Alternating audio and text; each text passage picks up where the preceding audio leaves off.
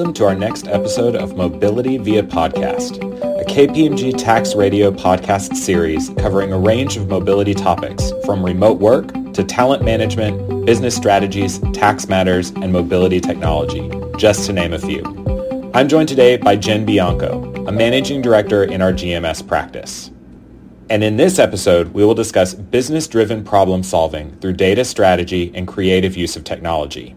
But before we talk about that, Jenn, you're new to KPMG, so tell me a bit about yourself and your background. Yeah, I, I, joined KPMG about three months ago to lead our insights, automation, and transformation team. I, my career has really been working across all things mobility and tax and HR.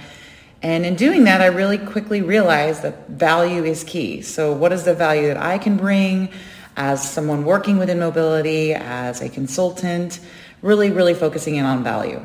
To get us started with our first question today, I want to go back to the title of this podcast and what we're discussing. Business-driven problem solving through data strategy and creative use of technology. So can you tell me just a little more about that and exactly what that means to you? Yeah, I know that's that's pretty much a mouthful, but if we take a step back from kind of our day-to-day and our autopilot to just quickly solution and fix the issue, many times all we're really doing is kind of putting a band-aid on a surface issue.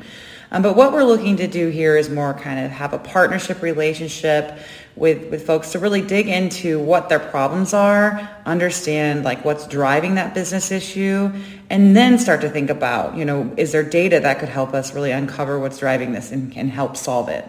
All right, yeah, that makes complete sense. So I, it sounds really more it's about the process. Mm-hmm. Um, but you know, when a lot of people hear the words insight or they hear data, they immediately think about a dashboard you know, tell us a little more about the strategy piece behind that and why a dashboard is not the end all be all to those words, insight and analytics. So true. Yeah, everyone is hearing the word dashboard and reporting and that that must be the holy grail of analytics and that's that's just not the case.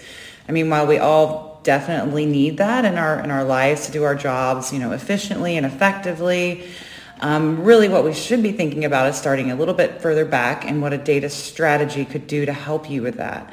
Um, so that is not about infrastructure. That's not about resources and servers. What a data strategy is really more centered around is first kind of setting your intention. So what are kind of the goals and the strategies that your broader business has and how can you use data to help support those goals? And once you've kind of set that intention, then start thinking about if I were to start inching towards making progress there, what outcomes might I see that could show me that I've made progress? once you've looked at your outcomes, you don't want to stop there because many times if we see kind of any trending into something positive, we'll say, oh, we've met our goal, let's move on. We're doing something right. But what we want to think about is kind of opening it up to the broader attributes that you might have associated with some of that progress or, or maybe even negative, maybe neg- negative downwards.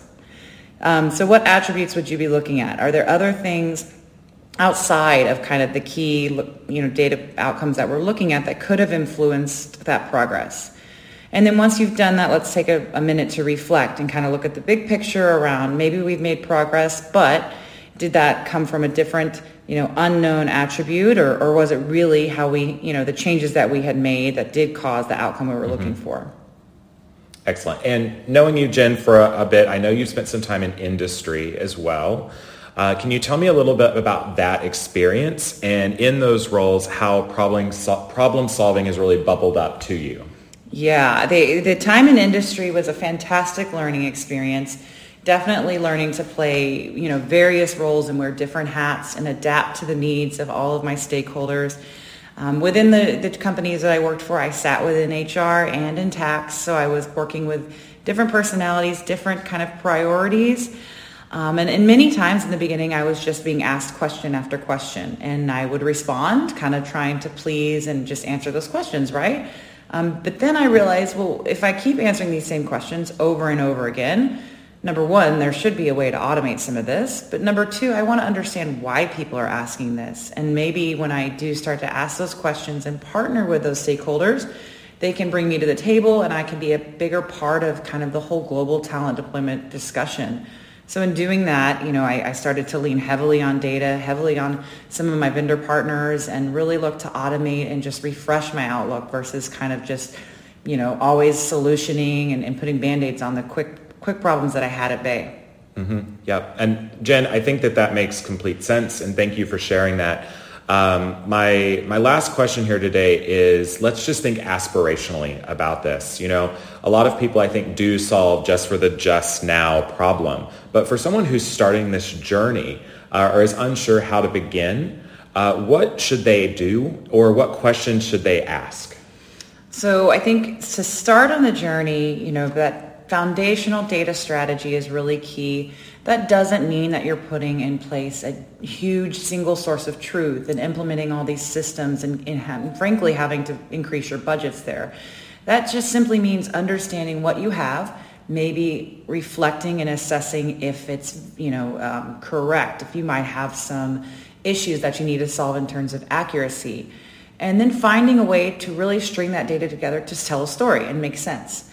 And once you've been able to do that and really provide more transparency of your mobility and HR data to leaders, to other stakeholders around the organization, that's when you can start to get buy-in and support to really think more aspirationally being more data driven and automated in your global talent deployment selection, giving business leaders, you know, real-time information and tools to do that, and giving the employees and, and other workforce members that might be considering assignments those tools and data points to make informed decisions. Awesome. So I really like what you said about storytelling. And I think that that's a great way to think about this, right? It's the idea of starting and kind of building a narrative and having that essentially go somewhere.